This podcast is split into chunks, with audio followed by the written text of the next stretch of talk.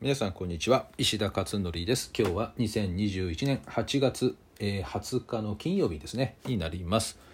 あもう20日ですね今日は。あもうあとし、えー、あれですね下旬に入るということでもうちょいでね8月も終わりということですかね、えー、本当早いなという感じでこれいつもね思うんですけどお盆を超えるとなんか日差しがちょっと変わってくるっていうね、えー、あと夜の夜じゃない夕方の日没もなんか早くなってきたなっていう感じですかねいつも夕方は結構ウォーキングに行くことが多いんですけど、えー、今までめちゃくちゃね明るかったのがすごくなんか薄暗くね、えー、同じ時間に出ていってもなっていくっていうのを考えるとよくわかりますかね。さて今日ブログなんですけどねあの昨日お話しした通り、えー、あそのお話をした予定ではですね東洋経済オンラインの記事についてって言ったんだけど間違えてですね、え、別の記事を、え、先に書いてもう出してしまったのでですね、え東洋経済の昨日出た記事に関する補足は明日のブログで、え書くということにします。で本当はねこの東洋経済オンラインのやつを今日はねいろいろお話ししたかったんですけど今現在なぜか昨日よりも今日の方がランキングが高いんですよねまだね、えー、今5位だったかなランキング総合5位で、えー、昨日出てきた記事の中では今2番目に多いっていう形で、えー、すごくこう読んでいただいている方が多いという内容になってまして。まあおそらくその自己肯定感と自己効力感という新しい言葉を使ったこの2つの、ね、内容でお話をしているのでで4パターン書いてるんですよね子どもの自己肯定感が低いこの、え、4パターンっていうのを書いてるのでこれがねすごくいっぱい感想もいただきましてコメントもいただきまして、えー、刺さりましたとかね、えー、すごく分かりやすかったですとかようやく長年の悩んでいたことが解決しましたとかさまざまなですね、えー、ものをいただいていましてもしよかったらですね、ぜひご覧いただければと思います。まあ、別に記事はずっと出てるんでね、今日とか明日とかに見る必要はないんですけれども、えーとまあ、もしなんか早めに知ったら早めに解決できたのにっていうねケースもあるかもしれないので、えーまあ、そういった気になる方はですねぜひご覧になっていただければと思います。明日また、あの補足説明をですねさせていただこうということで考えています。で今日出したブログはですね就職の時に替え玉受験をしてるというのが急増だっていうねこれ NHK でやってたんですよね。で NHK の放送でですねえーとまあちょっとした特番みたいな形でやっていて、えー、まあまああるよねっていうことは、まあ、前々から知ってはいたんですよね。ただ今回はですねもっと深刻深刻深刻って言っていいのかな？あ出来事が今までと少し違ってですね今まではエントリーシートとかなんかそういうやつを別の人にやってもらうとか何か課題みたいなものを、えー、有名大学の学生の友達にやってもらうとかっていう話はもうこれはよくある話で、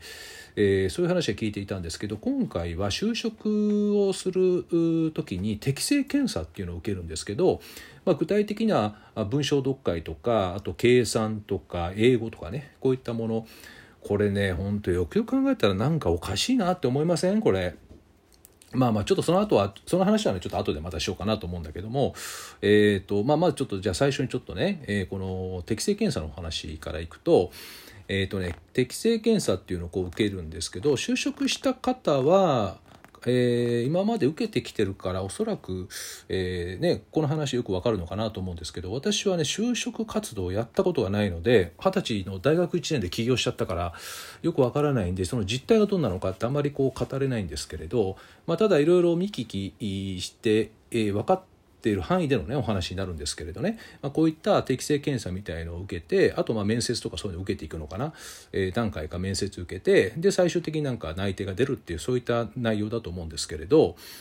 えー、とこのですねコロナになったことでこの適正検査をオンラインでやることが、えー、今までは会社の会社に行ってそこになんか個人ブースみたいにこう分けられたえところで何か受けてたのかな、えー、あとまあ一斉でなんかペーパーでやるときは多分なんかね試験みたいな感じでやったんでしょうけど今はオンラインだと思いますけど、まあ、そんな形でやっていたのが今はコロナで会社に行かずに皆さんが自宅で受けるということらしいんですよね。で自宅で受けるとズームとかねこういうのもやってみると分かるけどもカメラが映し出す範囲っていうのはすごく狭いですよね。だから横っちに誰かがいてもわからない見えないからねわからないということでそれで、えー、アルバイトがあるそうですね。この適性検査を答えを教えていくアルバイトがネットで検索するといっぱい出てくるみたいですね。でそれでアルバイトとしてですねなんかあの試験をこう本人が本人がこの目の前でやってるように映ってるんだけども実は横でね答えを教えてるみたいななんか多分そういうことだと思うんですけどね、えー、これで、えー、パスをして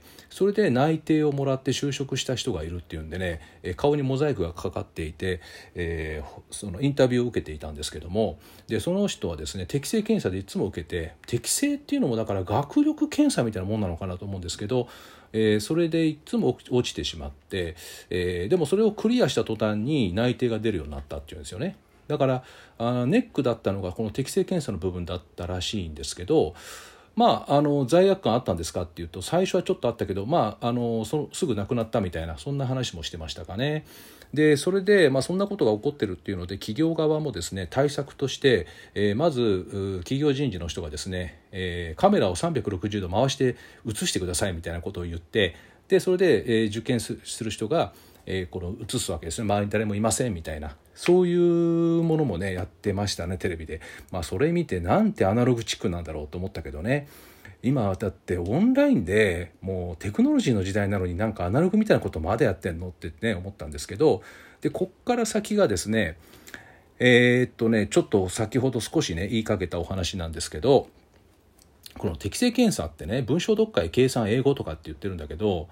あの多分 SPI の試験のこと言ってるのかな？あのよくわからないんですけどね本当に。あの私もその辺はあのあんま興味がないし、えー、今まであんまりね詳しいこともやってないし自分も経験してないんで何とも言えないんですけれど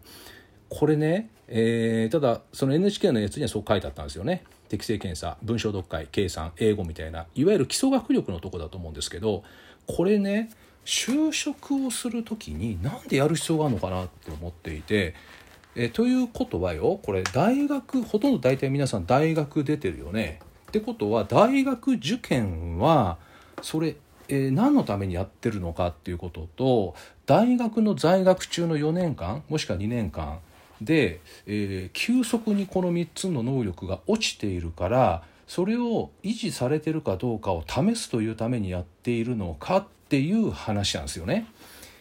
だからこれってその就職の一つ前の段階に大きな問題があるんじゃないのっていうふうに私はねこれをね聞いて思ったんですよね。だからその企業がこういった検査をなぜやらなければいけないのかっていうねそのやらなければいけない状況になんでなっちゃってるんだろうかなっていうそういった問題意識ですかね。うんこれを考え感じましたよねやっぱりね。